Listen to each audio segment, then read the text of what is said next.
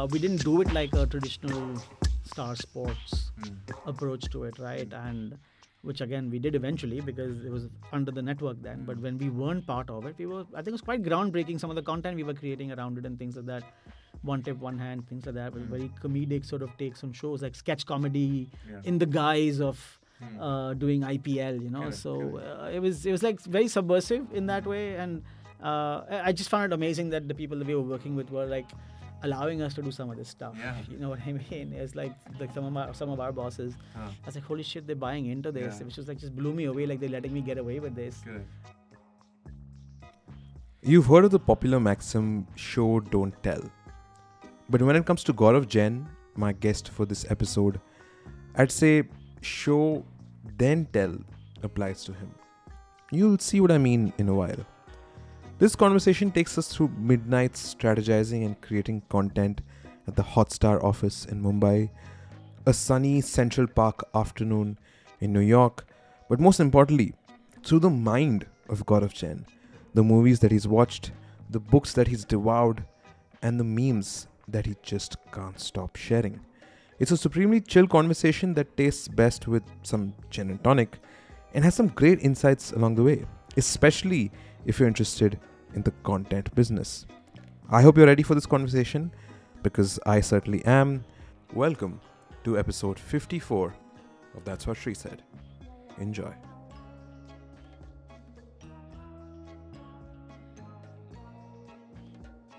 Okay, well, well, well.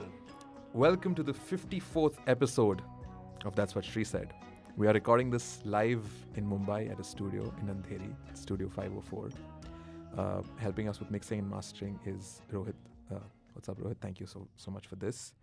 And with me, I am not doing this alone, although this is a dubbing studio and they usually go alone. But I have with me Mr. Gaurav Jain. Now, I would not want to introduce Mr. Gaurav Jain because uh, LinkedIn exists and Twitter exists and whatnot. So, Gaurav, how about you introduce yourself in a in a in your own way, probably, and just tell us uh, who you are and why you're here. And that's a very existential question, man. I don't think I have the answer to that at all. Who am I and why am I here? I have no it's a very very very yeah, I have no answer to that. I mean, I'm trying to figure it out. Been 40 years of trying to figure that out. Uh, but basically, I'm a content guy. I've been creating content in some way or the other for a very long time. Uh, I've been an independent content producer. I've run an animation studio and a production house. I've worked with Star, Hotstar, and uh, journey carries on, man. Uh, unfortunately, the only thing I know how to do is create content. And, uh, and nothing else, sadly. And nothing else? Nothing else, sadly. And just talk nonsense, basically, when people like you invite me to so that's why you're here. I think we've answered that question then. That's why As I'm to here, why- because I was you're here. invited. I'm here Correct. because I was invited. Yes. Correct. So that's cool. Okay, so that's uh, you've been a through and through content guy. You said like you know this has been a very big part of your personality, and you would say that it's been happening ever since like you were a kid, like ever since you were like you know. Absolutely. Uh, so my uncles, right? My uncles, my dad are very big film people. My dad mostly Indian stuff, uh, going all the way back to the 40s and 50s kind of cinema. And my uncles were like more. They were younger, so a lot of Sylvester Stallone, a lot of Rocky, a lot of uh, cinema like that, films like that. And and and obviously they had.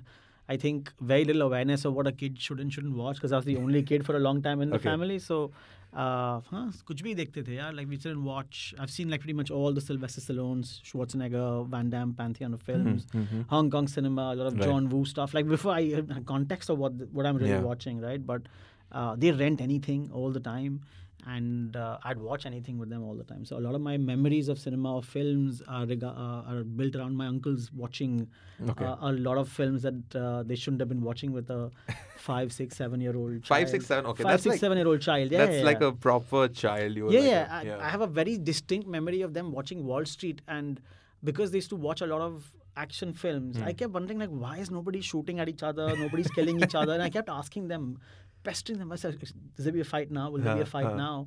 And uh, so that's like my first memory of watching uh, Wall Street as well. which is Martin Sheen, that one, right? Yeah, the Michael Douglas, Martin Correct, Sheen, correct, yeah, Oliver Stone film. correct, yeah, yeah. correct. So, so that's like a very distinct memory I have of Yeah. how this whole thing kind of started. But yeah, it's down to them. And my dad, my dad's an avid reader, or was an avid reader till he Hmm. discovered television, I guess.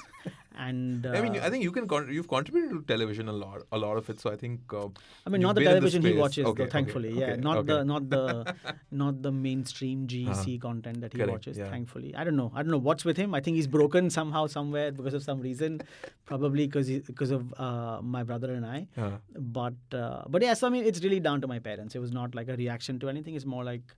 Hmm. Uh, this is who we are. This is what we do, and they had records. They had like Beatles, LPs, and stuff like that. So, Yeah. so very weird uh, access to mm. content or things like that. You know, Hmm. even in those days. Also, they were very tech savvy. Oh, is it? Tech savvy in the sense that they always had a we had a color TV, we had VCRs, we had a record player, we Hmm. had tape decks and stuff, and they came out. Uh, my dad actually flew to flew to London for something, and then he came back with a Sinclair, Okay. which is one of those old early computers, right? Okay. Wow. And just to tell That's you, way before my time. Oh, so I- I- absolutely, yeah. absolutely. I mean, I was a child. so I'll tell you a funny story. If you know Anand Yeah. Jain from CleverTap, Right. I think he had a Sinclair or something like that as Okay. well, or an access to that. And so he learned to program. Oh. And he oh. obviously, you know, is like on his way to being a billionaire. Sure. I obviously got that. I made some funny maps and funny art on it, and then I moved on with my life, and uh, I'm here talking to you.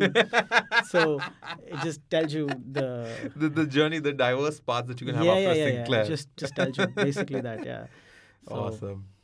That's great. So, so I've gotten a sense of you know how it wasn't like your you know your childhood and pro- probably there was a big influence right from the start. It wasn't like a big whoa college moment. Like you know usually people when they're in college they sort of get this awakening Hey, you know Scorsese be hai no. dunya mein types but it's been happening. But now you're a parent yourself right? Now you, it's it's changed a lot. You're you're you've gone through the, the the years of youth. Although I don't know if you if you'd consider yourself still as a person in your youth. not Uh, really. no, no. No, no, no. I've, I've felt like an old man for the last 20 years. for the last 20 years. But give me a sense of how it's changed in like the past few years. If I were to pick up like three to five years, let's say, like, you know, you've been working Yeah. with some very interesting brands, some very interesting projects as well. So how, how have things changed for you? Like, have you gotten more mature probably? Or does maturity ever sort of, you know, is it like a continual process? It's odd, man. It's uh, it's so you know, like once with the whole boom with all these streaming platforms that have come in, and you have more access to content, Yeah. and so you get to sample more things Sure. and check out more things and see what's new, how it's different.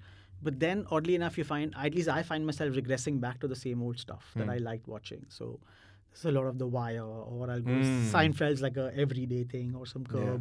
So you, you fall back on the stuff that you found interesting at some point, right? Although I do appreciate some of the content that comes out now, Mm. I think it's uh, people are making choices that they wouldn't obviously have made, say, even 20 years ago, Mm. uh, just because of the kind of storytelling it takes. Mm. But I think the biggest difference, in my opinion, has been how small the world has gotten as far as content's concerned, right? Yeah. I mean, you've got a, if you've seen Kingdom, which is that Netflix original from South Korea, which is No, basically seen a, uh, m- s- no, it's not a medieval, but it's like about 15 or 1600s, and it's a zombie story based in uh, one of those Korean eras of the Mm. kingdoms, Mm. and uh, it's set in the countryside and palaces and people Mm. like that. And I was like, this just blew me away that somebody took a genre and just flipped it around on its head. So it's not Sure. a modern film, and there's a scientific logic as to why the Mm. outbreak happens, you Mm, know, mm. and and what they try to do contain it and things like that, which is just fantastic to watch. Hmm. And uh, so a show like that gets produced in Korea. Mm. A guy like me sitting in Bombay and watching it on a platform that I've paid for it. I don't have to go look for it, Mm. download it, or anything of Mm. that sort.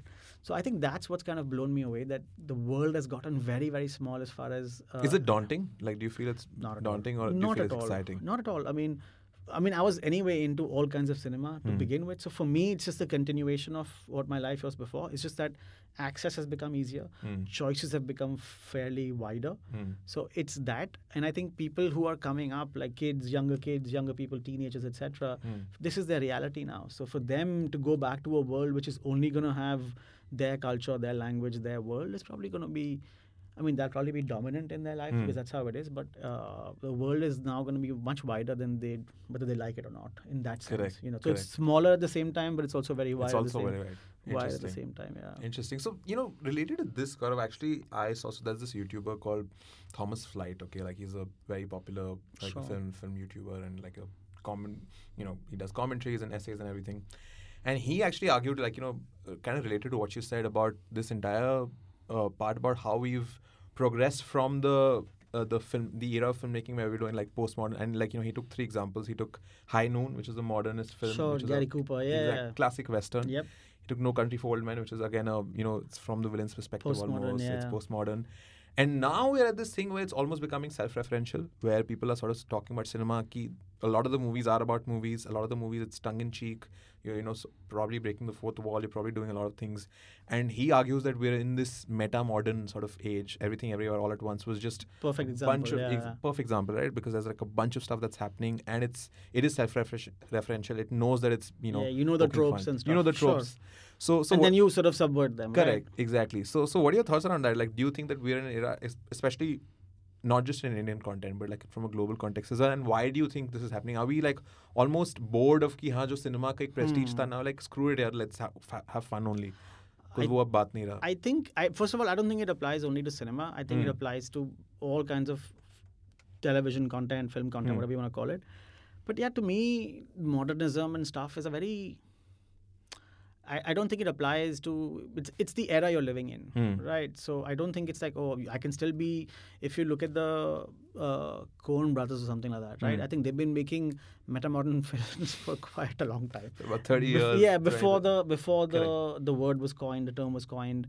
I think I look at it as once the internet became apparent, Hmm. right? I think it kind of just starts to begin over there, but doesn't really bloom until uh, social media Hmm. breaks out, right? Like if you watch everything everywhere, that's like one long.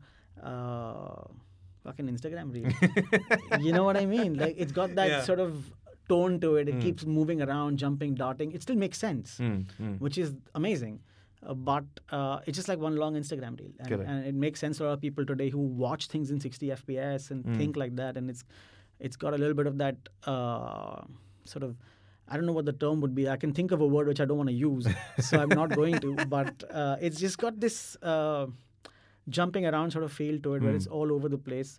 It does break genre conventions, but then ultimately it does also come back to being like this sort of pleasant ending to it, Mm. right? Which is something I would expect a modernist film to do and not a yeah, the ending was very haan, correct. You know what I mean? So it's kind of really odd. But to me, I think the biggest thing in the biggest difference in terms of how content's changed, if you look at if you mm. if you're going to give this art sort of genre art sort of uh, critique to it, I think is that you can interact with the films now rather than you couldn't before, right? Like so, with social media's come around, and I can interact with the filmmakers, the film itself. I can talk about the film. I can critique a film. I can have a point of view, a hot take, whatever. a podcast. too? For a podcast too, of course. We'll- we'll Absolutely, we'll get to that. Yeah. So, and you can put it on Instagram, YouTube, wherever, and Mm. people will then share their point of view with you. And you can even do the Mm. same thing with the guys who made the film, Correct. which 20 years ago would have been unlikely, Sure. less likely rather, not unlikely. And then 20 years before that would have been completely impossible. Impossible. too.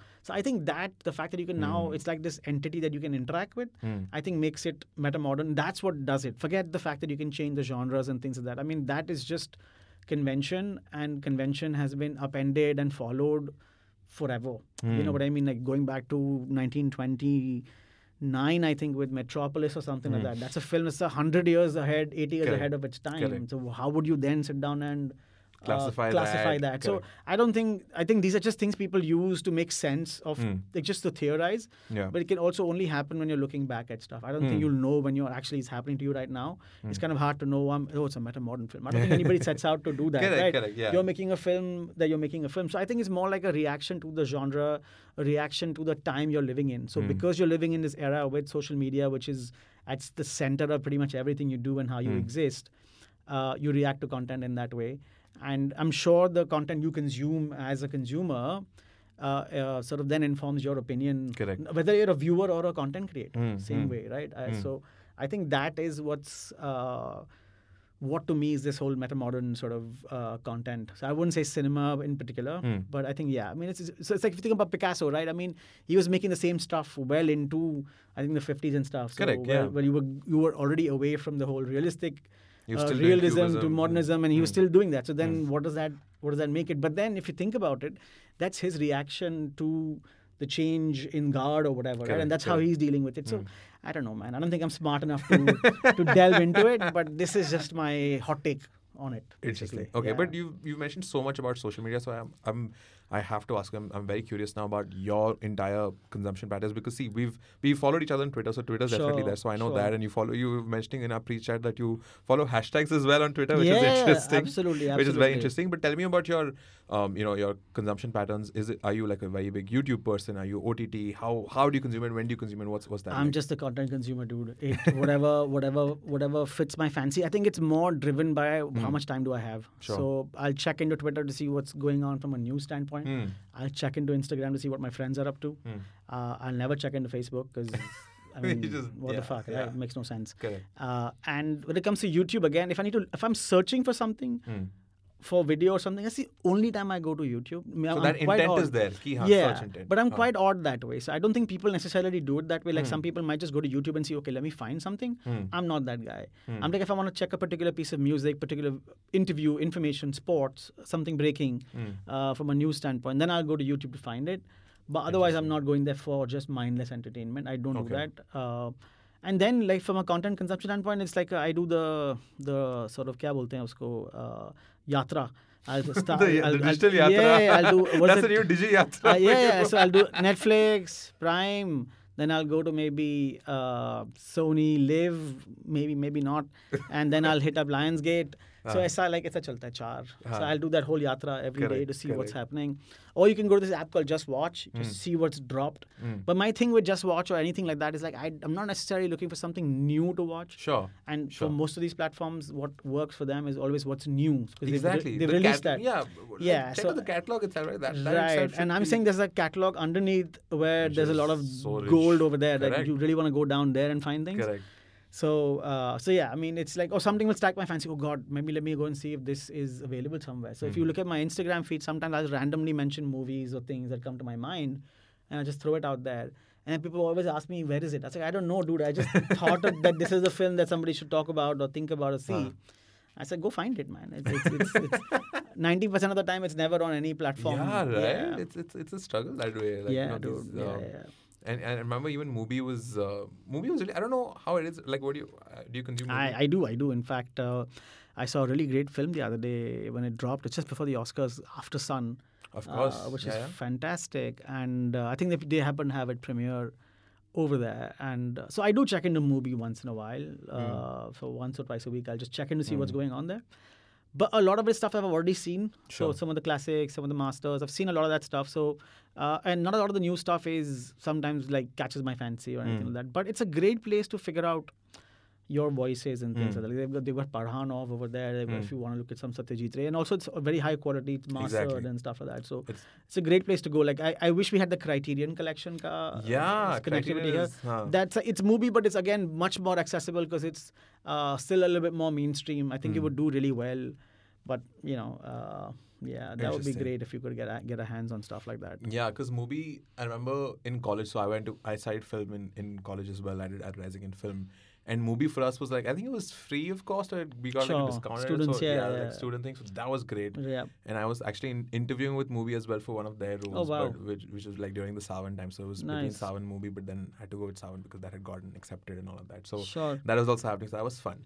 But I want to do almost like a 180 and now talk about not cinema in that sense, but short form. Are you? What, what are your thoughts about short form? Yeah, like is it is it like a uh, have you uh, been a fan of it? What What are your thoughts? So, um, I mean, if you talk about short, like like like sort Yeah. of micro, Micro. yeah. well, I mean, obviously, you can't really survive today without having like micro stuff thrown at you constantly, right? No, absolutely. Uh, uh, um, my wife's on Instagram constantly. She's like got a popular page and a lot of stuff like that. So, I mean, I do watch what she's doing and, and I look at how her process is and uh, in terms of okay, what what do you create? How do you create it? So I think it's very cool. I think some of that stuff is fantastic. But what happens is when you give people the means to kind of create content Mm. independently and then upload it for and it's out there for the world to see, uh, you get a lot of people who may or may not necessarily deserve to have their content out there. Mm. So it's some Mm. weird, wacky stuff. But at the same time, uh, dude, memes. I mean, uh, it's just. I like. I keep telling myself, I wish I could just do this for a living. Like, Yeah, just make just stupid make memes. memes, Yeah, dude, yeah. I'd, I'd love to do that. There's, Yeah. so, there's so much stuff out there, and I, people are so frighteningly creative Yeah, because things come out so quickly yeah. and the collective sense of humor of the internet can be amazing at Yeah. times, you know. And uh, so I think it's fantastic. I think you see some really amazing things and uh, people that are not necessarily directors, writers Hmm. in the auteur sense or the Hmm, hmm. mainstream cinema sense Sure. Are also doing tremendous things in 5, 10, 15, 20 seconds. You know, it's like comic strips, but uh, they've come to life and they've Oh, been damn, assembled. That's a very cool way of looking at it. And they've been assembled together using other people's material or whatever you want to call it. Right? There's these great Bollywood memes you see all the time as Sure. well, which are fantastic. So I think it's great, and uh, uh, the, I just don't understand the fucking point of it because I'm sitting there, I'm doom scrolling, and I'm sharing it. My I share I share maybe 30 things with my wife. Wow. And then Every day. ev- I mean, whatever comes to me is like, ah, you gotta go see this, and some of that stuff to her is just like, what is wrong with Yeah, you? So, yeah. uh, yeah, but uh, but I think it's fantastic. I think it's what Instagram and stuff is built on. Hmm. Unfortunately, we don't have TikTok in this country anymore. Hmm. But uh, so it's not just the memes. I'm saying, but there's a lot of creative people, right? I mean, people have built industries and businesses with Hmm. Makeup vlogs or health vlogs and you know fitness and things like that. So I mean, I think it's the extensions of people that go into whatever people's inter- areas of interest are, and then they obviously start sharing things on those fronts. Hmm. And some people have millions of followers, and people listen to it or find it interesting. Uh, I follow quite a few people.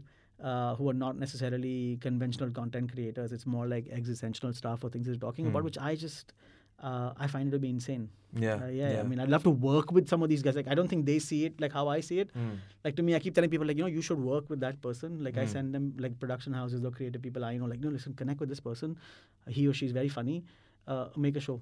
Hmm. You know what I mean? So uh, Nice. yeah, it's very very funny shit. So, And see, all of these things are pretty much, I would say, like, you know, when, again, I, w- I would classify this creative economy has been, I mean, it's been used and it's Sure. some, some places been abused, you know, uh, misused as well as to what this really means. And, like, you know, for me, the way I look at this, like, you know, what you spoke about in terms of the people and everything is that now individuals having distribution and right Yeah. and people brands also want to sort of capitalize on that distribution that they have access to because that's how they do it right like so the consumers want to sort of consume the content that people are doing not necessarily with Yeah. too much of brands they have distribution and brands want to sort of now piggy- piggyback so the economy part of creator economy and that's is where things on this that's where things get fucked up. exactly Because basically, I think a lot of these people are not guided well enough. Sometimes Hmm. there are ethical concerns and things like that. But also, some people are just they get to popularity for whatever reason, Hmm. and then it's about cashing in on that popularity. Yeah. So you lose perspective on why you got into this in the first place. So if it becomes about the economics of it, and hmm. that's when the content starts to suffer. So you won't have anybody with a a 20 year career in creating social media content Correct, right i mean there, there will be a point where you'll be so big or or if you're really really wide Hmm. you're going to start alienating certain sets of people Hmm. so you've got to evolve as well but then what do you evolve into like howard stern is a, like, a great example Howard this, Stern, he's, it's just like this and he speaks like It this. yeah. basically and and i was in college when i was in college and How- howard was pretty big and he was on still on radio Sure, sure. he was still on radio in those days, and I used to listen to him religiously because, Oh, yeah? uh, yeah, it's very funny, irreverent, uh, Hmm. just like a cast of people who are in your head all the time, and it's it's gross at times. You know what I mean? Like gross out humor. But then because the reason he should thread the envelope because of what's acceptable, because he's Hmm. pushing the envelope, right? And uh, because he wasn't allowed to do these things on conventional radio, Sure. mainstream radio in the U.S. So he'd do all of these things to subvert all of that as much as he could. The moment he went on to Sirius, which is satellite, Hmm. uh, but there were no conventions. You could swear, you could Hmm. say whatever you wanted.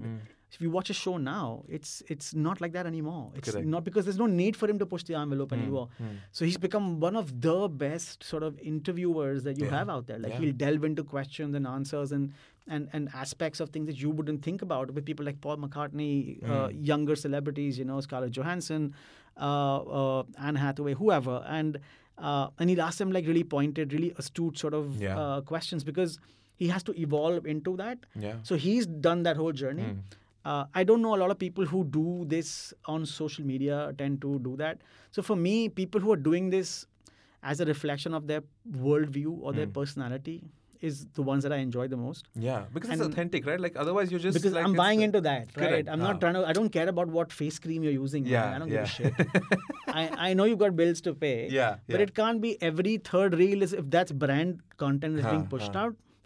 I mean, after a point, you'll just get creatively bankrupt, Hmm. and then you'll have nothing to say. And Hmm. I see that happening to a lot of these lifestyle sort of fashion Sure, people as well sure. because they don't have any inherent. They're not creating any of these things. They're just putting it together. Sometimes it's trend driven. Sometimes it's about uh, brand driven. Hmm. So I think you get squashed between those two things, and and then you're obviously worried about clicks and likes and things like that. It's like again, if you look at newspapers and things like that today, right? Like like they've gone to death because uh, all they care about is what kind of clicks am I going to get. Correct. So this is not just a social media problem for content creators. I think it's a, a mainstream problem for even like large newspapers for that Mm. for that matter, right? Mm. Especially in India because we don't do long reads.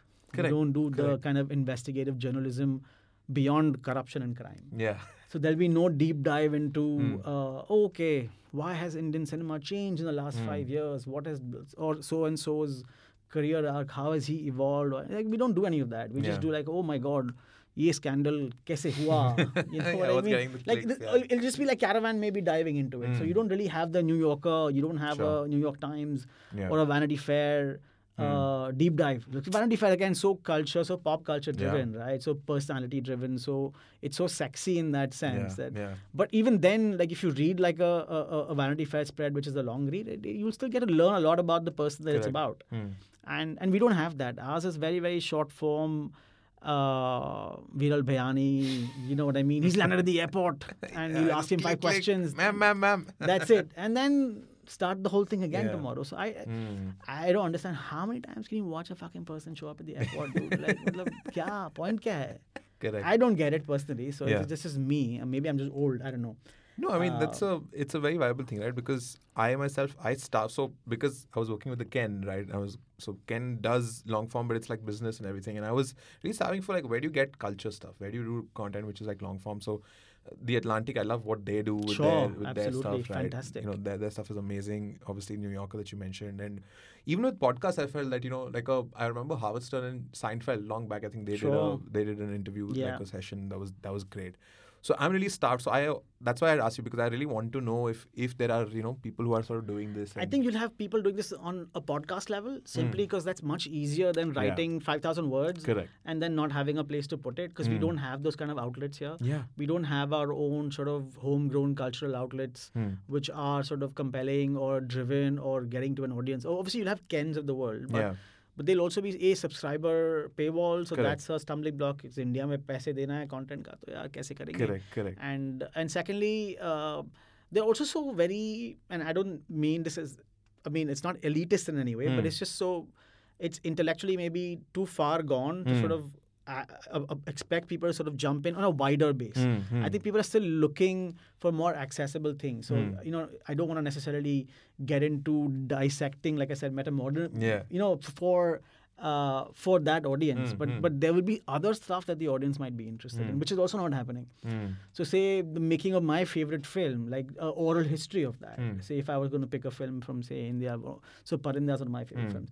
I'm not getting a, a, a- a 20 page, 40 page uh, oral history of the Yeah, making of Parinda, correct. right? Which could doesn't have to be like a deep dive from that aspect, but just about how it was made. Where is it? Nobody's talking about any of these things, right? So there are some low hanging fruits as well, Hmm.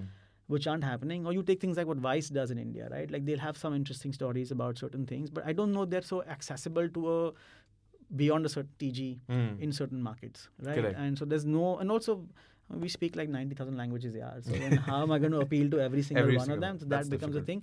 But I think there are spaces there. I mean, there will be people doing some cool shit. So I think podcasts are a great way of unifying Yeah. these audiences because you have people who have personalities who can be content creators themselves and Mm. and they'll have a perspective and then Mm. you bring in a guest and you interact with them and then Mm. maybe it, it serves the purpose of what a 5000 word article might as well Correct. so i think that's there but then again same thing right uh, getting a mic is just as easy as getting a camera so Yeah. the, the people like me have had a podcast so i mean it just tells you what it tells you no, I, I really want to know. So I'll, I'll tell you. So just for the listeners' context as well, um, Binjistan, uh, which was the podcast that you were sort of co-hosting, um, you know, this I think started in the pandemic itself. uh, yeah i don't even remember man like Yeah, my was- memory was- is like cheese but some- it was it was a december December, is it? December. But I'm certain it was the pandemic because we didn't get together to ever Mm. record it. So You've not done a studio recording Ever, of this, ever, thing, yeah, ever, which is very interesting. yeah. And and I so I, the reason the way I discovered it was through Apple Podcasts. I think they had some editorial placements yeah, even in India, and I had heard a couple of episodes. I'm like, damn, we really. And I was also doing pop culture stuff. Sure. Uh, I still do with, with my show, which is what we're recording right now. Uh, but but tell me about that. Like, uh, do, do what, what are your thoughts? You, you did mention that you know podcasting is a good uh, good way to sort of explore these, let's say, oral histories or like Yep. these topics. Uh, but you did a podcast, and uh, tell us a bit about the format, how you came up with it, why. I, I, I love the cover art, which is just yeah, so which is poppy. so. I'll tell you, all of this is done to Sid Jain, okay. who's my co-host, who's right. actually the producer of a Trial by Fire, of course, which is on Netflix as well. Of so uh, it's all him. Huh. Eh, we were just chatting on the phone once for quite a while about okay, what have you watched? So we should do like this podcast episode on the phone. On the phone, just discussing oh. it. It should be conversations, huh. and then it's like, podcast karte hain yaar," and then somebody reached out to him saying, "Okay, let's do a podcast." He's saying these guys want us to do a podcast. He's saying, oh, let's do it. And then we just would get together. Huh, what did you watch yesterday? And then that was the extent of the like Yeah. this five minute of prep before the episode Correct. began. Okay, these are the five things we're going to talk about, Huh. and we just go into it. So it was Lovely. completely our personalities. And if you listen to the episodes, mine was probably more unfiltered because Siddharth is obviously much more sensible than I am. And uh, so it was just that. It was just Yeah. us hanging out. The art is somebody that he works with, or Hmm. they've created much more stuff for him as well. So they did it. And uh, the funny thing about Sid is basically he's 10 years ahead of pretty much all conventions as far In, as in, the in, you- in TV what? film, what's Hmm. happening, what the way to approach it, how he produces, how he thinks, how he creates. Unfortunately for him, he was 10 years ahead. You know what I mean? And now, fortunately for him, like the industry's kind of caught up with him. Now he's Hmm. only about a year ahead. Okay. So, uh, so, so it's that. Like again, like he was doing that podcast before anybody was doing Hmm. a podcast. Like we had that uh, thing going on. So uh, that was largely driven by him. Hmm. Um but again, uh, because the content might have been driven by somebody like me simply because I watched so much Hmm. stuff at that point. Uh, but yeah, I mean, it just came out of our need for us to discuss content. It was Yeah. just down to that and not having a, a local uh, outlet. Hmm. Uh, I mean, even now you don't really have that many. I don't know why Sure. that is. I just find that really odd. Uh, because there's a lot of like Western podcasts you can listen to on just you'll have podcasts on just one series like on the Seinfeld or West Wing or things like that, and, and people will talk about like things that they're interested in, but nobody talks about okay these are the five things that have come out now and this is what I think, and Hmm. that's kind of where it came from because those were, that, that's what our conversations were and still are. Like I mean, I'll talk Right. to about have you watched this? Have you watched that? That's a Hmm. lot of our, uh, our That- conversations even now. So so we do our little podcast on our own only Hmm. now, you know, but because it got hard to kind of schedule these and continue to watch the things. I think because it became like a regular uh, deliverable thing हाँ uh, deliverable नाम आने से I think वो तो उसकी वजह से became okay shit now not very interesting not very interesting और पैसे मिल नहीं रहे हैं पैसे मिल maybe Sid was making money not giving me I don't know I last him but since I wasn't getting we won't getting anything man like यार आज नहीं होगा नहीं देखा है कुछ भी आज क्या करें? So also I think because the pandemic was starting to end the pandemic was starting to end Hmm. and we were really getting busy with, Obviously with yeah, because he had his show coming up I was doing a bunch of productions in those days which were really big so we just got really busy Hmm. and uh, then it just kind of died and I get messages even now, man. Oh, is I- it? Yeah, yeah. I'll get messages even now. And I know Sid used to get messages from as far flung people as Cairo and, and Tel Aviv, Belgium. Okay, you know, like, it's Hmm. like, why are you listening to this? Is the first question I would ask. Like, why are you listening to three idiots in in, in India Bombay? हाँ, in Bombay that- yeah, in Bombay talking some nonsense Huh. which probably won't even make sense to you guys. But it was fun. It was a lot of It fun. fun. It was a lot of fun. I learned a lot about like like how a because he's a producer, how he approaches stuff. Right. Mm-hmm. I think it's fantastic, and that was great. As also because I was producing stuff as well, which is not in the same way he was because I was doing primarily nonfiction, and he would do primarily fiction. So uh, got to learn a lot in terms of okay, what do you need to kind of yeah approach things as. yeah Uh, so one of the big things I learned from it was like it's a very producer-driven world. It's not actor-driven. It's not writing-driven. It's actually a Hmm. Why, why do you say that Because writers will write, and producers have to find that piece of work, Hmm. believe in it enough, know that I can sell that to somebody, or twist it, mold it, make it more tweak it to make it more marketable, then to take it to a talent or a production house or a platform. They're the ones who do all of that. And uh, without them believing in something like this, you would not. The best writing in the world probably won't see the surface. And same goes with talent, man. Like even with actors and stuff like that, you get placed ten things in front of you, and it, somebody has to come in and sell that to you, right? Hmm. So, and you make a choice based on what's the vision yours that's being projected to you at that Sure. point. And, but who does that? The producer does that, right? At the end of the day, they find the director that they think is the right Hmm. guy. So, I think it's a very producer-driven world, which I didn't believe until Sid really explained this to me in these words. You know what I mean? And uh, uh, in on the on, on, in fact, it, there's like a epiphany I had while I was watching a, or listening to a podcast, or, sorry, recording a podcast with him at that point, and. Uh, I was like, "Holy shit! This is making sense. Like, I'm very important into the process, you know." So, uh, so it was like, "Oh shit! I'm really Nice. important." Yeah. So it was it was pretty cool. So you talk a lot about you know production and being a producer and whatnot, and you did have the chance of being a part of Star. Right, you were at Star, and then you were at Hotstar as well. So, two very, uh, of course, Hotstar, you know, being a part of Star, and but they of course became such a big force, and right now, pretty much, I would say, you know, one of the most prominent OTT players. So, tell me about that part of your life. Uh, you know, when you were again, this is pretty much. Uh, you know, when I would say OTT was rising, like it was Yeah. 2016, 17. something like that. Huh. And in fact, so the OTT platforms at that time were very, very nascent. They just Huh, started to enter. And I was at Star Movies in those days, oh wow, which was a were fantastic job to have. Honestly, Okay, like still more. one of the oh, it was just basically uh, content strategy, man. Like uh, you're doing acquisitions. So what are we going to acquire?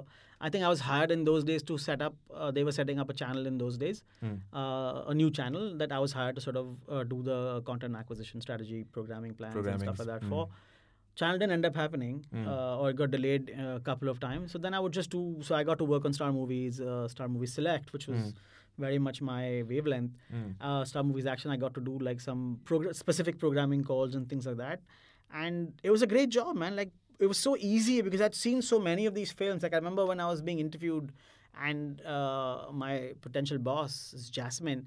Uh, Jasmine Samant, and she's like, "Okay, now can you list out some of the movies that you watched on this list?" And she gave me this massive Excel sheet, and I just went like, "Ding, ding, ding, ding, ding, ding, ding, ding, ding." Yeah, Seriously? I was like, "I've seen all of this shit." And That's a and that's a flex. That's a no, it's a flex. And then and she was like, no, I don't believe you. So then she asked me about specific films, Uh-huh. like random ones from the list, and I was like, huh, no, no, I've seen this. This is what Uh, happened. this This, is- is who's made it. This is blah blah blah.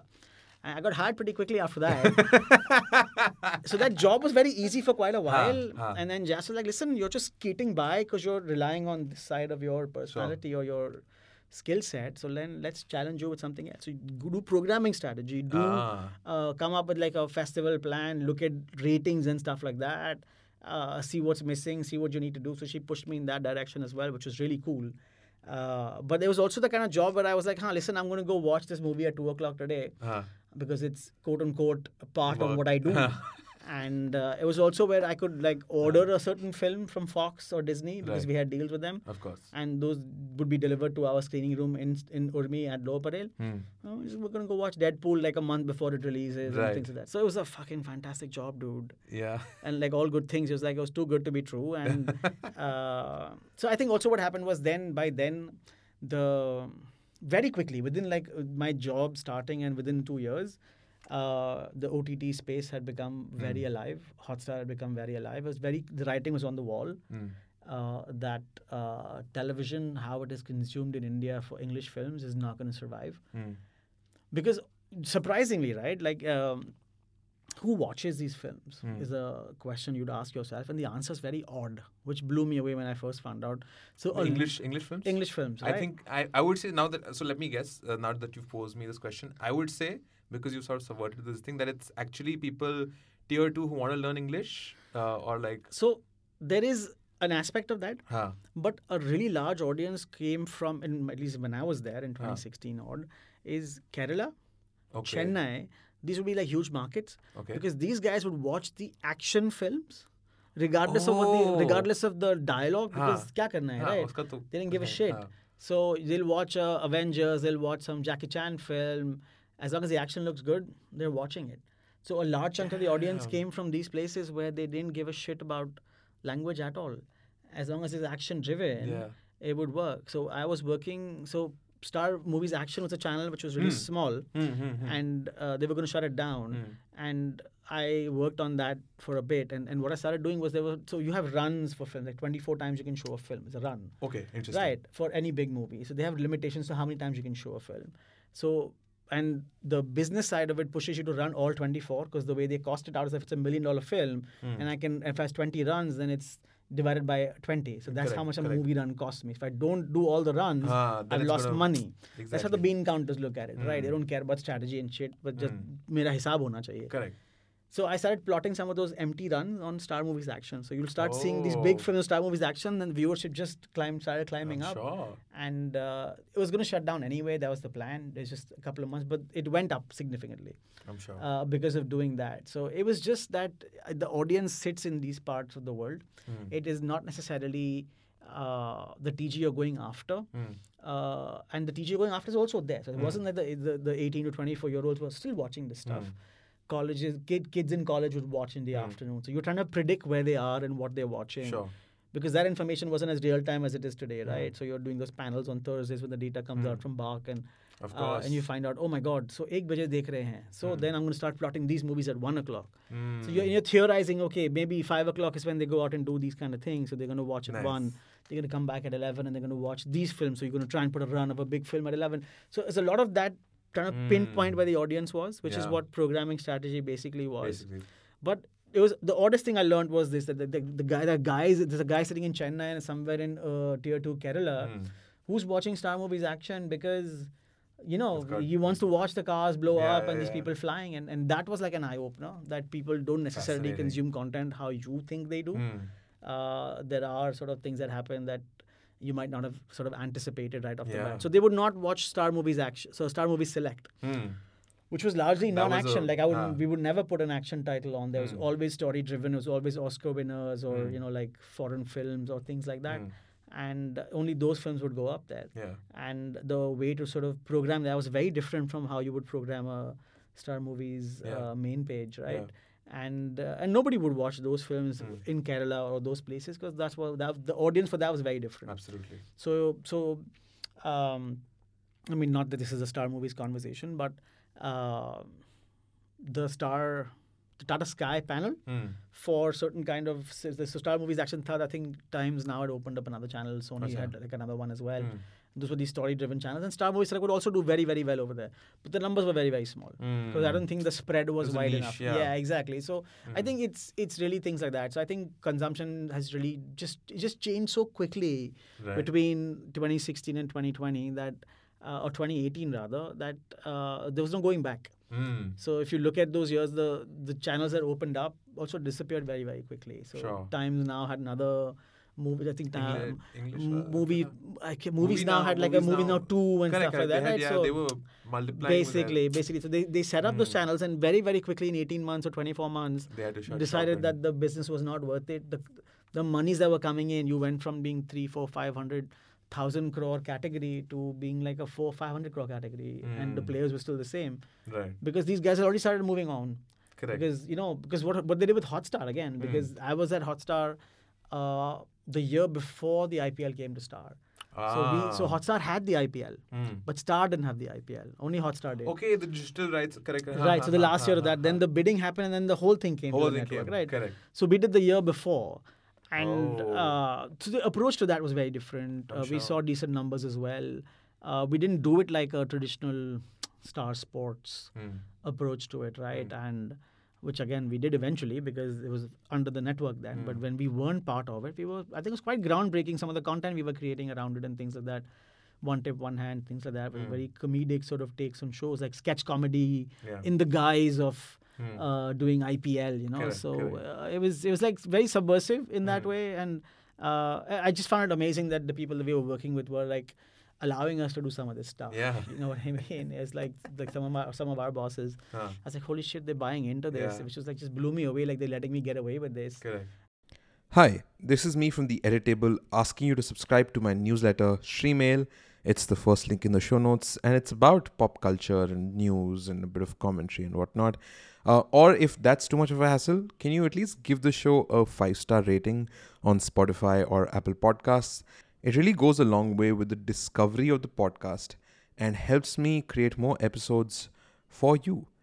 All right, back to Gaurav. And we did like a motion capture show called The Fanatics.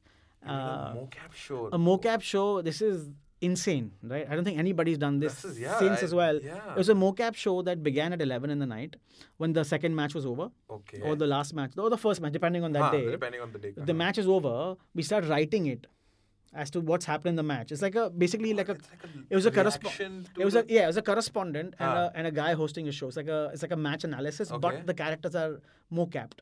So we had this guy who'd come in with the freaking rigs. They had to record the thing, and it was live recorded because this guy's mocapping it. We Ah. had the character, the animated character has been skinned Yeah. and it's on the screen. So when you're this guy is doing the stuff, we're Ah. recording the screen, capturing the thing that's happening over there, adding the audio on top of it, and turning it out by seven o'clock in the morning. And they would do like I didn't do all of That was them. There Night was shift then, like that was like. so that was the team that I was working with was Ah. doing it. Uh, a bunch of these amazing guys, and we got some comedians to write it and stuff like that. And uh, it was like a, a like a mocap show being turned out every night. It was only two or three minutes because that's all we could manage. but sure, but still, the, But the fact was, that it's still cutting edge. I think it's a sad thing that Hotstar never went out and talked about this aspect of it. But yeah. because again, I don't blame them because they were talking about the fucking IPL Yeah. overall, right? I mean, they had like that kind of business. But this was like a really groundbreaking thing, in my opinion, that we were doing that not a lot of people know about beyond the people who created it Correct. and uh, it was nuts. It was very very cool. It wasn't very expensive, so you'd be surprised how little we spent on that. Yeah. And it sounds uh, expensive because like It was not. We, we bought those suits from Okay. somebody in China or someplace Huh. like that for a couple of lakhs. Huh. Uh, we signed up a creator to come in and sort of skin those again a couple of lakhs, and then we just do episodes. I think it would have been a sub fifty lakh, uh, sub fifty lakh production yeah. for forty five episodes. I think Damn. around about a lakh an episode or something like that, man. Which is yeah, Mm, which, which, is, is, like nothing, nothing, which nothing. is nothing, and uh, groundbreaking, dude. And we were doing it in a room Huh. in uh, Hotstar. The Hotstar. Like okay. एक some किसी का एक room था वो room लेके हम लोग मतलब जो मीटिंग रूम होता था हाँ, हाँ. उसमें रात को होता था Oh, and it would become a, and it would become a meeting room in the morning Right, back again the stuff right. would just be left in there Yeah. and uh, it was fantastic like it's one of the the things that I'm the most proud of working Yeah. on is is that it was insane still is insane That's awesome. You know, there's there's so much of again shift with Hotstar and their strategy itself. I think that's been. Have, do you watch Succession?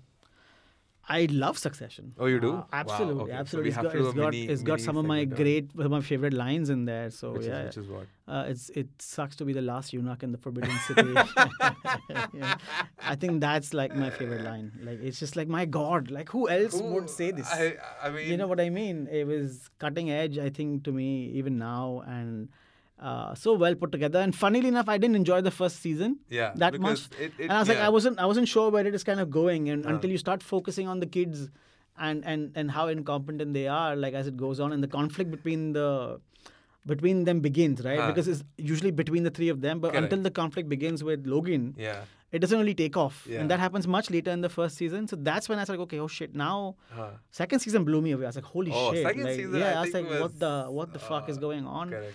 Language, the supporting characters, the people they've got. I mean, wow, what a piece of work. And we are recording this Gaurav right before. Yes. a day before. I mean, one and a half days, let's say, before the finale. finale, which we're gonna have to watch. So I'm again somebody who wakes up at 7:30, gets it out of my system. Same, same, same. So same. breakfast करते करते ये Same. खत्म हो जाता Monday है. morning, हाँ, right? हाँ, yeah, Monday yeah, morning. it's my thing. It's my done. thing. Yeah, it's done, Yeah, it's yeah, done. it's my thing. I Absolutely, can't, I absolutely. can't. Uh, But I think, but I think, I think I'm gonna watch this with a bunch of friends on Monday, maybe. Right, if yeah. can. I, if there's शाम like को. a, I, I really want to do like a screening or something because this Yeah. is something that it's going to be a monumental event. Whatever. The, I think so, but I'm also like wondering like what's gonna happen, right? If you have have you ever watched The Americans?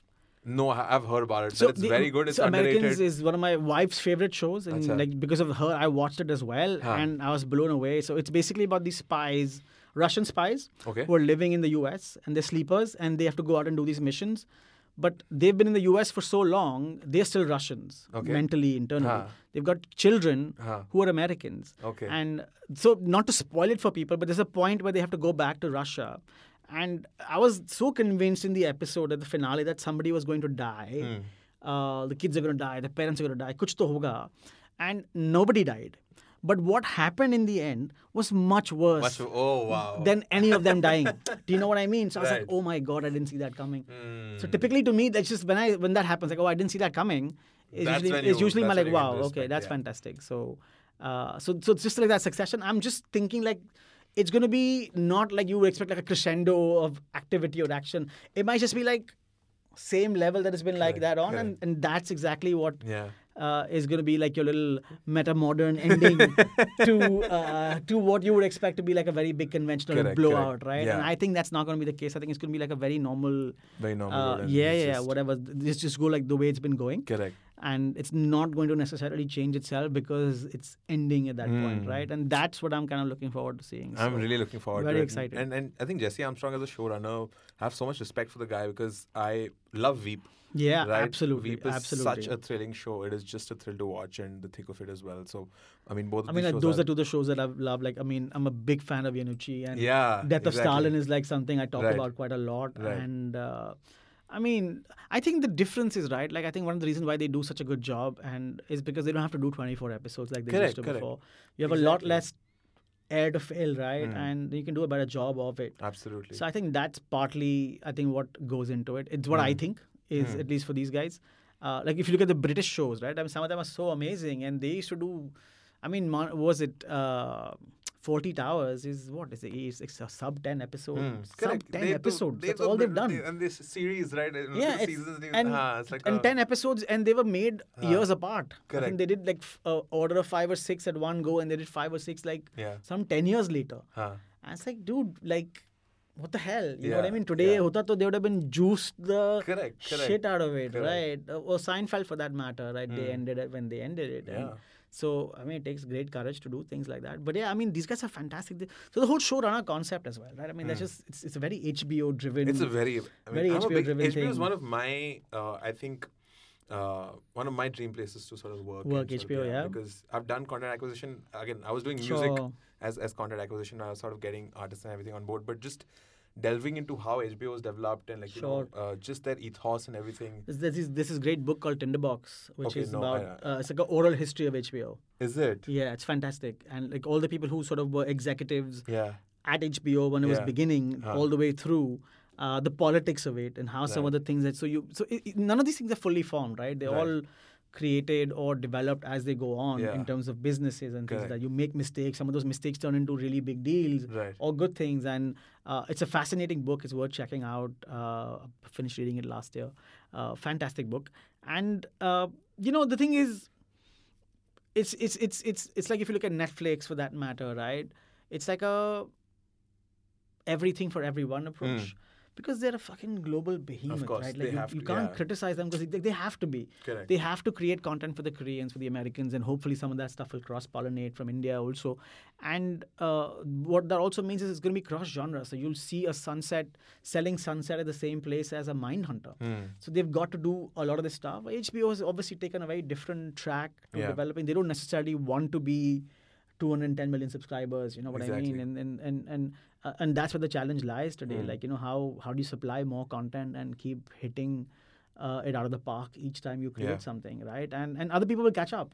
Hmm. All the other people who've been creating content in a particular way will start to sort of catch up. Like you know, AMC's done like Mad Men. They did Of those shows, which was like very Hmm. uh, HBO driven ethos of content creation, Mm. right? Uh, uh, Breaking Bad, for that matter, Sure. which most people believe is a Netflix show because they only saw it Saw on it on Netflix. Netflix. you That's know, the which thing. is, yeah. which is amazing, right? And Yeah. uh, I think the power of Netflix is also something people don't realize. And, and like if you if you watch Formula One like I do, I'm an obsessive Formula One fan Sure. and have been since 1994, 93. 94. Wow. yeah, I, it's- think I, that was, I was I was like in school or something like that, and I remember that the was Senna's last season, is it? so, th- so it's funny thing you mentioned that. So I remember this news report. So, so uh, Prime Sports in those days, not Star Sports, I- is what it used to be called. Star Sports used to be Prime oh, Sports. Primes. Okay. Yeah. Now Prime is something else altogether. So, So, it's yeah, exactly. So it used to, be called, it used to be called Prime Sports, Okay. and they used to do these promos of of uh, Damon Hill and Schumacher battling each other, Huh. and uh, uh, this was like after Senna died. Huh. Right before I think it was '94. I re- remember reading this newspaper article in midday. Okay. I, uh, I used to read midday every day after I came home from school after lunch. Nice. uh, with lunch. And I remember this, this massive article of Senna dying. I was like, yeah, what the hell is this? Yeah. What's going on? And Correct. I wasn't very well aware. I was a big fan of MotoGP at that time. They- They used to also Oh. show MotoGP in those days, Nice. which was Rainey and, and Kevin Schwantz were battling in those days. And uh, I was like, okay, maybe let me check this out. And then I checked out a race on, on Huh. one of the weekends. And I was like, dude, this is it. Like, this Yeah. is my jam. And uh, I've been an obsessive fan ever since.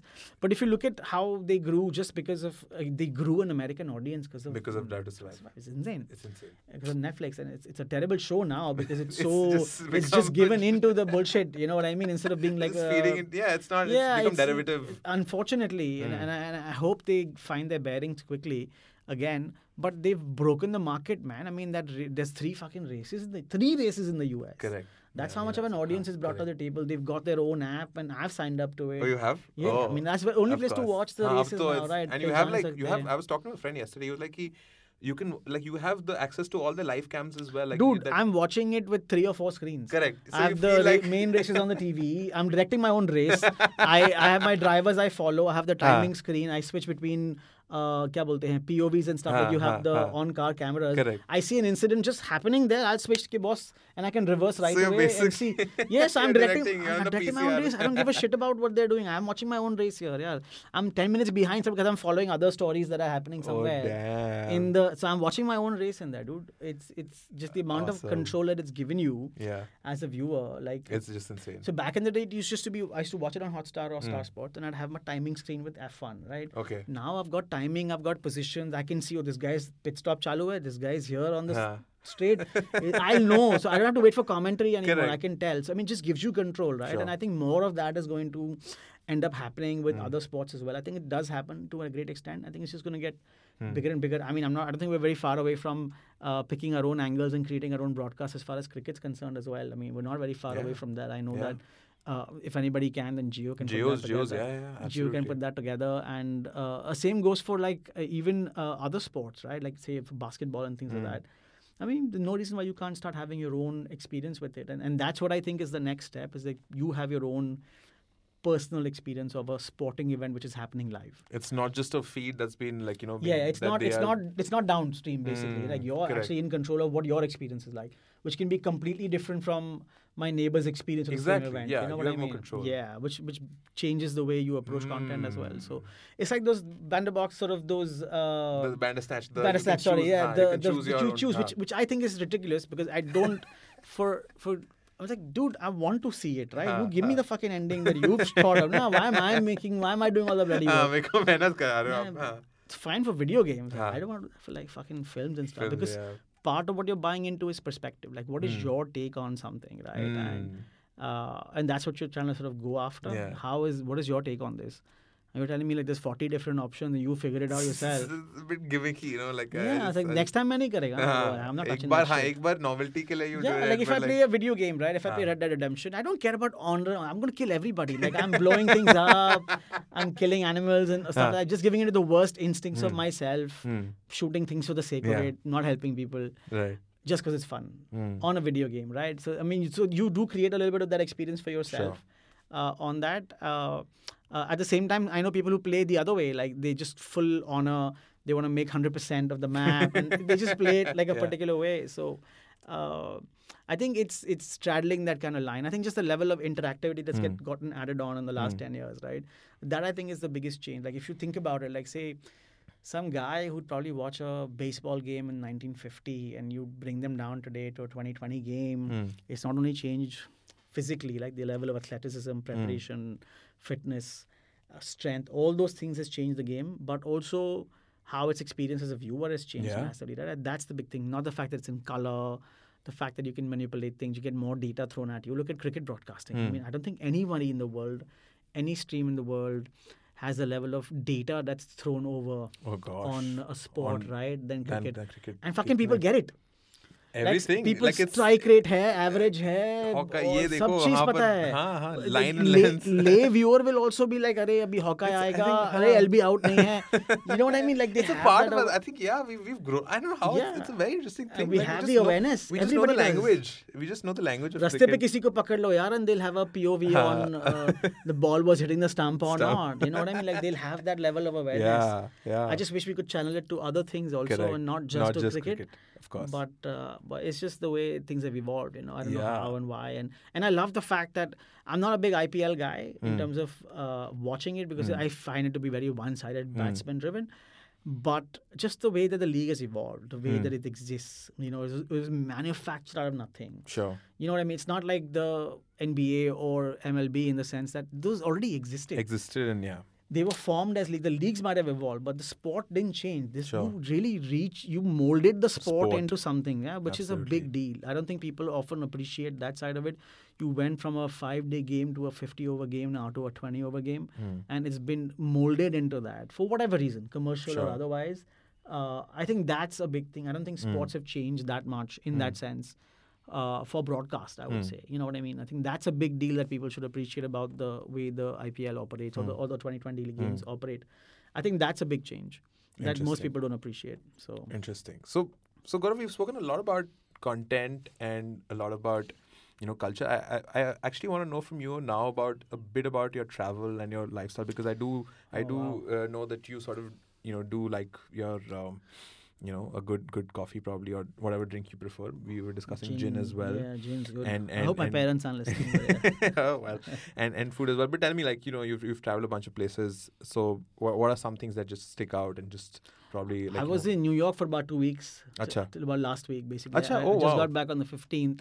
And uh, my lifestyle is basically I'm broke now and I need to find ways to pay for this trip that we've just taken. uh, But no, man, I mean, uh, again, it, a lot of this is down to my wife. She's an avid traveler. Okay. she's- only thing she thinks about is traveling. lovely. I think it's probably just to escape from me or something. I don't know. I don't know what the logic is. but then you all travel together. So we travel together. I mean, she, it's a necessary evil, I think, when it comes to her that she has Yeah. to take me along to some of these things. Oh.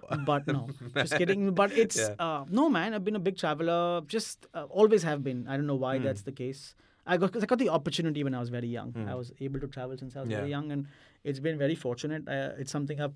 It's partly why we take our daughter everywhere we go Right. now because you get the opportunity to see the world at a very young age, and I, I think it makes you a better person Yeah. all around, right? So You think so? uh, Like travel has a very intrinsic. it's a pressure cooker, man. Because you, are going places, cultures, languages, Hmm. foods that you haven't necessarily been familiar with. Uh, intrinsically. I don't i don't even think that's true now because like i mean what my daughter eats in india is what she ate in the us i mean she'd go for a taco she wants a burrito she wants a pizza. So i don't think that's it. Uh, again because it shows so funny thing right? The first day when we get to new york this is a hilarious story. Uh, uh, uh, because we flew in from miami but got to new york. I asked my daughter what she wanted to do the next day. She's like i need to go to central park. Hmm. I was like, okay. So I thought we want to Central Park because she wants to go to the park. No, Hmm. but she wants to go to the park because there's a show she watches where the girl actually goes to Central Park to play. Oh, Right. damn, And that there's a there's a building behind Central Park, like Huh. one of the playgrounds, where she lives. The, the fictional character fictional lives. lives. So she like so she lives over there. This So is the just- park she comes to, and that's why I'm going there. So. Uh, it was it was Damn, it that sort is of yeah it blew me fascinating. away man and like if I asked her like what the, her best memory of the trip was and that's Just- what that just was it. going there and going to that just going to Central visit. Park I said forget all the South Beach Ah, and, what's up and to- the ah. all the other stuff that we did in New York Ah. City Statue of Liberty all that nonsense Ah. नहीं मेरे को वो that Central Park में would be played in that garden ना that's like the Ah, highlight That's a memory core for- memory. I was like yeah, I could have probably taken you to a park in Bombay would have been Yeah. way cheaper but uh, Yeah. but man and food again like it's it's I guess I'm a very sense sort of sensually driven person maybe I don't know what that is but yeah. uh, food is like a big part. I mean, uh, love eating out. Used to eat out a lot. I used to run a blog Oh, about eating out once upon a time. Uh, Wow. back in the day when blogs were a thing and before they became a big thing. Hmm. And it used to be like just going out and eating and just sort of recording what I was doing. It was never like commercial or anything like that. It was just Uh-huh. about going out and eating. And it became a thing because my wife and I were, we got married and then it was like a thing to do together. Hmm. We'd go out, eat, and I would just sort of write about it. And, uh, but yeah, I mean, it's it's just been these sort of things I do uh, for fun. It's just purely what else is there? Yeah. And what else do you do? Like movies, music, Correct. uh, a little bit of sex here and there, but uh, and and traveling. Like Yeah. bacha kya? There's nothing else to really Correct. do. I, I I think everything else is a waste. So uh, it's just like you gotta make some really good choices in life, dude. Yeah. Uh, I got lucky. Uh, got to do some really cool sort of Hmm. jobs, you know, and uh, I don't know why and how. I worked Yeah. with some fantastic people who Yeah. really took me under the wing. Uh, I think that's what it is. Like I've been really fortunate to work with some amazing people who've been very supportive. Hmm. That's made a massive difference. Yeah. Uh, you know, I'm, I'm trying to extend that same thing to people I work with and Right. work around, uh, see if I can help out as well because it goes a long way. Uh, Yeah. Because people, some people don't know some stuff, and if you can help them out, uh, it just goes Yeah. a long way in helping them make up their minds about what they're doing, right? And Yeah. Hmm. uh, I've been very fortunate, really been very fortunate. Some people like me for some reason. I don't know why. They've been very supportive, all the way from being hired, like at uh, at, at Star or at Hotstar for that matter. I had to interview several senior people, and somehow they were like, "Yeah, great, dude." You know, Let's I mean, and I'm still in touch with them, and we're still friends. And people who were reporting to me, people I was reporting to, uh, have been really supportive even Yeah. now. So it's been great. Uh, I don't know why, but uh, can't pinpoint why that is. But then you Yeah. learn these things, you try and pass them on to others. Yeah. But when it comes to traveling, it's just, um, I mean, it's the world that you've seen, right? Like, you, Hmm. whether it's television, cinema, books, you see the universe is like Yeah. this big place, and and you can get there. Like, I always Yeah. find this fascinating that uh, I, in 24 hours I could be in New York City. Correct. It's like a physical possible thing. I used to talk, I spoke to my granddad like a very long time ago when he was around, and he, was, he used to live in this village, and he used to talk about how he used to take one day to get from his village to like the main road hmm. because that's how far it was. It's like hmm. some 14 or 15 kilometers or whatever. Hmm. And it's like the best part of a day to get to the main road. And you can just drive now because Mm. back you obviously didn't have cars then, and you could drive now and be there in like Yeah. 20 barely minutes. any- Yeah, like 20 minutes or something like that. And you can fly to a different country and be with wholly different culture, wholly different people. Best part of 24 hours. I don't think there's any part of the world which you can't get to in In a- more or less 24 day, hours, yeah. right? And Mm. and it's like, why wouldn't you take advantage of that? Because even a hundred years ago, this would have taken months, Sure. if not weeks, right? So you take advantage of that and, and go out and see the world. Mm. Or like a Ibn Battuta, you just take off for 40 years.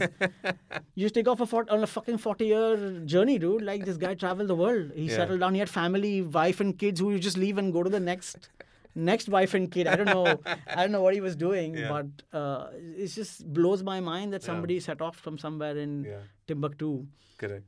went all the way to I think China or something, and then turned back, and then went back to Timbuktu and died. It's it's really fascinating. Like the way I think about travel is that you know you get to see the world and you also get to be the world. Sure. right? Like you sort of imbibe whatever you've learned in whichever cultures you've been to, and uh, even if it's not, even if let's say people can't, let's say especially early out, early out in their careers, if they can't explore the world, especially India, like just go outside and just like Yeah. fucking figure, right? Like just I mean, it's sad to say though. For unfortunately for me, I've not seen much of India Oh, is it? because yeah, I just just turned out that way. I mean. I went to college when I was 17, and then Ah. I've just been traveling abroad since then. uh, But uh, but I have started to do that now, yeah, and it's it is it's amazing, right? But I also think that. I, I missed the boat because I think if you go to a place like Chennai or Ah. Bangalore, I, I mean, all of these places are much more cosmopolitan now than Hmm. they were 20 years ago. sure, I think IT probably has a part Yeah, to yeah, play in that because people move to these places for roles and jobs, and uh, people from the north, from the west, from Hmm. the east. It's become much more uh, cosmopolitan. Hmm. So I think uh, so. What I see now is still a reflection of what I see in Bombay or Hmm. Delhi. I think there's a little bit of homogeneity which sure, which happens when cities urbanize in a particular Yeah. way. Uh, uh, so I think I missed the boat of seeing these cities how they were. So I Mm. listened to my dad tell a story of what he went to Bangalore 30 years ago and Mm, I couldn't find right. this, I couldn't find Correct, that, correct. and you know, very North Indian Correct, perspective Sure. to it, and I, I don't see that at all because Huh. you can get, you but, get huh. but it also looks the same. You have the same restaurants, the same thing. So you have to go out and find those little differences. So the best way to do it is obviously find make friends and family who live Mm, who are who are native to those places, right? And uh, again, fortunate there. Uh, when I was in college, I knew a lot of South Americans. mm, On I used to be in this international floor, so mm. a lot of South Americans used to live there. So I took up Spanish because of them. So I Okay. did like two years of Spanish in college, Nice. and uh, then my daughter's starting now, and uh, it's just because of okay, I knew these guys, I knew the, got to see the culture, you know, how they Yeah. connect, how they speak, Mm. and watching films and TV and Mm. things like that, and. Uh, it was a very easy sort of uh, step to take. Okay, maybe I'll go learn Spanish now. So then, Hmm. Yeah. you know, that's how you sort of evolve, learn a little bit more than Mm, you would have otherwise. yeah. So if I'd never gone there, I would have Yeah. never probably taken that step Yeah. and, and tried to learn about the culture or the people or the language, right? Mm. And I think that's what keeps the world turning. I think it's shit like this. Nice. And Indians show up everywhere. Yeah, they do. Right? That's my favorite story is the Virat Kohli one where he went on his honeymoon somewhere in the Arctic Circle or something like that. And, Never he, and he ran into four Indian dudes in the in like the hotel they were staying in. Oh shit. Four Indian dudes on holiday there, and they had to probably like get them to promise not to post pictures and things like that until a little bit later. but I was like, can you imagine? Like, ran into some Indian dude.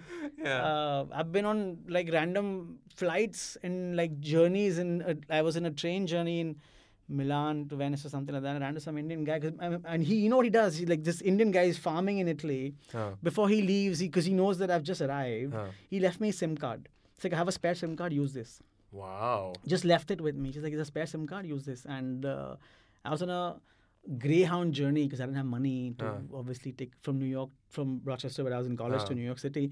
There's one Indian guy on the bus. Yeah. maybe six of us or something like that. This is a snowy night. It's not not that many people on the bus. Turns out this dude would, was living five minutes away from us, and his his dad or his uncle knew my uncles. What do you say? I'm telling you, it was, it's just the world is such a fucking small place at times. Yeah. It just blows my mind Yeah. that that is the case. Just like we were talking about some people Correct, that we knew, That we right? knew, and yeah, it's like there's yeah. no reason Correct. Correct. why we know the same people uh, because we're such different journeys. Sure. But then here we are, and Yeah. and again just popped up in a conversation, Correct. right? So I'm just saying the world is freakishly small. Hmm. At the same time, it's freakishly large. Yeah. Uh, at the same time, and you see amazing places. I mean, I've been to Petra, I've been to like Wadi Rum and these kind of places, which were like bucket list items for Mm. me.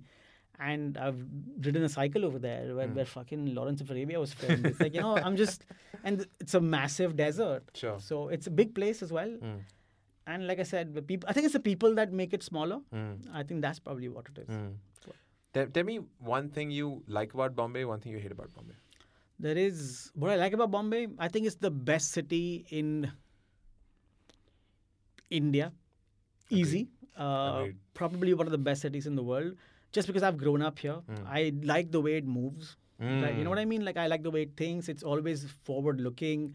Uh, it's it's always in animation. It's never resting, which is kind of how my mind works. Mm. Uh, it's a lot like New York used to be. I don't think New York is like that anymore. I think Mhm. it's much more gentrified Mm. than it was even 20 years ago.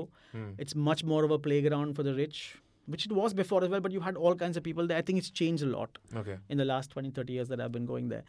Bombay, for that matter, uh, still savage at its heart. People are always moving forward. It's go, go, go. Mm. Do you know what I mean? It's competitive as hell uh, people don't have the time. It's also yeah. unlike any other city in the country in the mm. sense that, uh, like I tell people, right, like you can tell a Bombay guy or girl because they measure distance in in, in time, time yeah. not in kilometers. like I remember being if I, if I, get into a cab somewhere yeah. outside of Bombay, and it's like, how far is that? And he'd be like, oh, it's ten kilometers. I was yeah. like, I don't know what that means. Yeah, just, like, just what does that time, mean? Yeah. Kitna time lagta hai, bro? Like, what distance ka kya karunga? Correct. And so that's what I think we're we're about, right? We're just about doing better, getting better and moving forward. And that's what I like about the place. Uh, what I don't like about Bombay, I mean, I just think it's it's it's uh, it's not the world class city that it can be. It's the, the it, it just can be like so much more than it is right now. Obviously, we're doing infra and things like that, but I think mentally it could be so many more things. Mm. But I think some of the things that are happening, like you know, you've got that new convention center Sure. you're putting up some plays and things like that. From an art standpoint, I think Mm. we could be doing so much more. Uh, for kids, we could be doing so much more. I don't. I think we're missing those softer sides of the Mm. city, right? Infra that we'll be getting a metro, we're getting all these highways. Clearly, that side of it is coming up. I just think that what I don't like is that on a weekend, there's maybe two things for kids to do.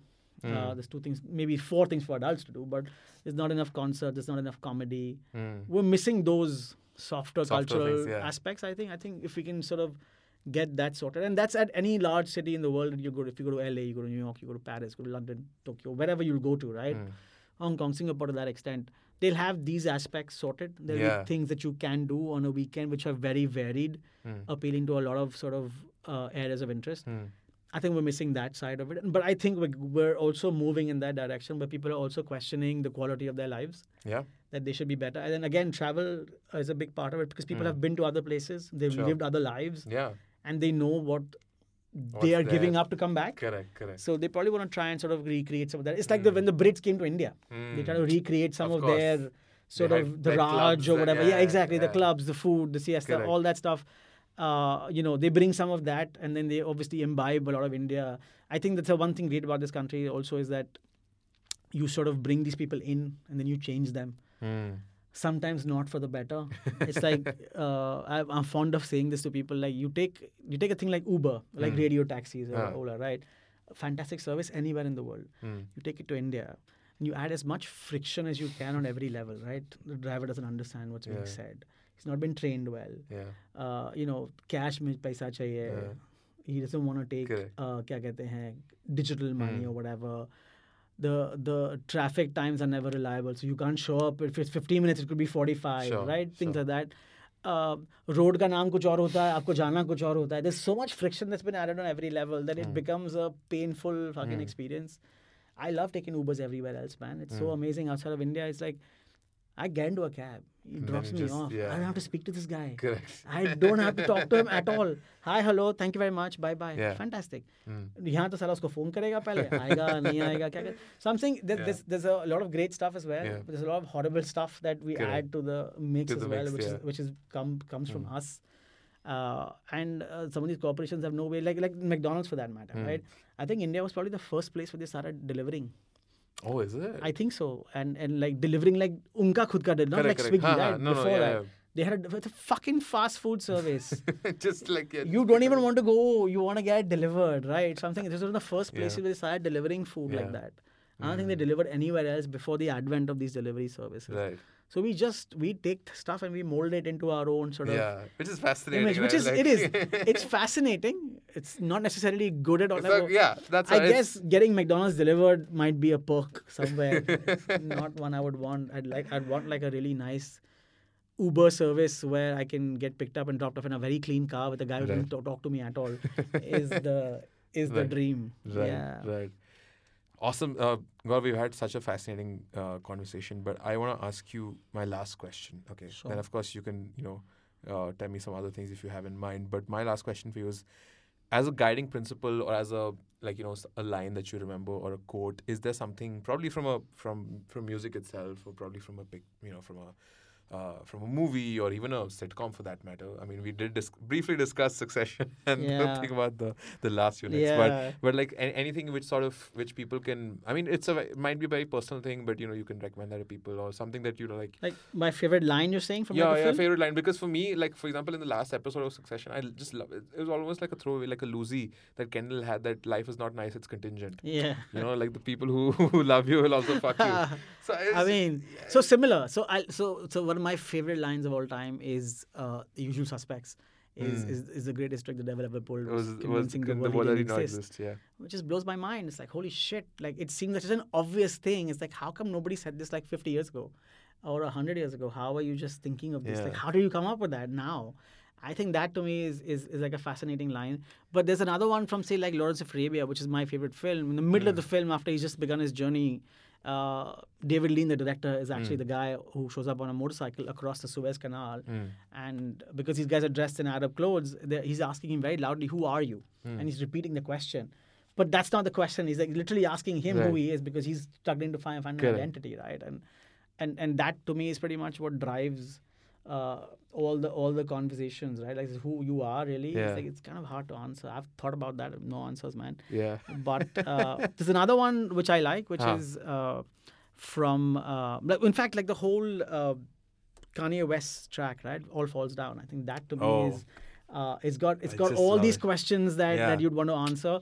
Very African American experience at the heart of it, but I think everything that he's saying applies to pretty much all to to anyone and everyone. You know, Correct. uh, so uh, that whole the whole track I think is is is fascinating. And I, like, I love the uh, contrast that he does the ri- between the riches and the like, you know, basically and like, yeah, and how you're trying to sort of appear to be who you're not, correct, right? correct, correct. And Insecure, uh, yeah. yeah, and and, and, and, and basically like you know how like the the white man gets paid on all of Correct, that, correct, right? yeah. So it's, uh, you're buying things that you don't need, no, you don't need. but somebody else is getting Correct. paid for all of that. I mean, Correct. it's it's also fairly cynical, Yeah. which is also pretty much has been my worldview for a very long time. I'm Okay. trying to be. Seriously, I, I don't think so. That I, Oh, I um, uh, I think uh, a lot of my friends and colleagues would disagree, yeah. but I'm trying to get better at it and not be so cynical. huh. which is crazy because uh, George Carlin is one of my favorite comics. Oh, and, same, of course. And he had a special called Be More Cynical. And I Of think I watched it when I was 15 or something or really 16. molded And that's you. probably what's Yeah. molded my worldview. And I'm Yeah. going to shake that off for like Yeah. 30, 30, like 25 odd years and, Right. and trying to get there. But yeah, I mean, like it's just it's just these things. Yeah, there's so many quotes and so many things, but like these tend to sort of stick. Like that, the one particular one from Lawrence is, is something I think about a lot nice. because of how it was asked and where it is asked and like when I saw it for the first time it didn't make any didn't mean anything to me yeah. and then you know that was the film I watched maybe 40 times and I was like oh my god he's like you know asking him of such a question about Yeah. identity about why he exists and who Hmm. he is and it's a question he can't answer the funny thing is the question gets asked midway but he, there's never been an answer for Sure. because he never gets to answer that Sure, question for himself sure. and I think that's uh, that's the story, man. Uh, there are no answers, There- basically. wow. There I- are no answers. Nice, nice there is to our. no there is there is this great like just throw this out that there's this Ah. existential Mario uh, meme Okay, which which basically Mario yeah meme, it right. used to be printed and added to my desk until someone took it away which says uh, the princess isn't in another castle uh, there is no princess. It says there's only suffering. So wow. Okay, that's things have so, taken so that was that's like my favorite uh, little meme and I used to have it taped on my on my desk for a very long time. Wow. very very cool. Very cool. And you should check out my twitter. I won't i won't say it here but you should check out my twitter to a post that's been pinned Okay. which is a quote from uh, i think uh, what's it a quote from? I can't remember but you should check it out Uh, I think you'll like it. I'm Yeah. not gonna say what it is here, but Okay, but where, where can people sort of uh, reach out? Like, where can people follow you if they're? I, I don't think they should. But They if should? they have to, it's Gaurav G Jain on every platform. I, I'm not smart platform. enough to come up with handles. Same. I mean, I have the same handle yeah, everywhere. Yeah, it's I just have my name everywhere, everywhere. pretty much. Um, but Gaurav, this has been a pleasure. Thank you so Man, much. it's been so much fun, dude. so I much for mean, being here. I hope nobody sort of burns down the studio or anything like that because of anything I've said. So I think I think they're they're gonna come for you with a lot of gin. Uh, Pitchforks. Gin no, no, no. I think there's gonna be a lot of uh, good the- food and, and it's like like a 50s monster film where the villagers are going to show up. Yeah, yeah, it's like one of yeah, those, Yeah, uh, yeah. Got those Japanese films With as well. gin bottles, yeah. but but, I'll no, take it. I'll take it. Uh, Pink gin, please. done. Uh, Gaurav, thank you so much. And Pleasure, um, Thanks for having me, man. Yeah, Awesome. anytime, dude. I mean, this is I can do this for a. yeah, you can do this. For you have a guest dropout. You just call me. I'm, Done, I'm happy to come to Andheri for a conversation. sorted. Said Let's no one it. ever. But yeah. On that note, cool. Cheers. Oh wow. Okay, That was fun. that was fun. Yeah, man. That was. I can't fucking believe you do this for a living. I do. Yeah? I do. Yeah. This is this is super fun, and uh, fuck, this was just. Uh, I mean, I can't wait to get back to the conversation, man. Because like. Thank you so much for listening to this episode of That's What She Said. Uh, I hope you enjoyed this deep dive with Gaurav Jain and learned a thing or two about the content business, about Hotstar and Star Sports and everything in between. Probably a bit about travel and, and food and cinema. Um, follow him on all social platforms on, on LinkedIn, on, on Twitter, Instagram, perhaps. Uh, I'm on all of these platforms as well. I'm at Shreves, uh, so follow me. And I will see you for episode 55. But if you enjoyed this episode, again, uh, share with your friend. I was gonna say a like, but you can't really like these episodes. I mean, you can like them, but you can't like like them. You know what I mean? But if you want to share these episodes to your friend, hey, it's for free. I'm sure they'll enjoy it. Uh, let them have a great listen, and I will see you, as I mentioned, episode 55. Bye bye, and take care.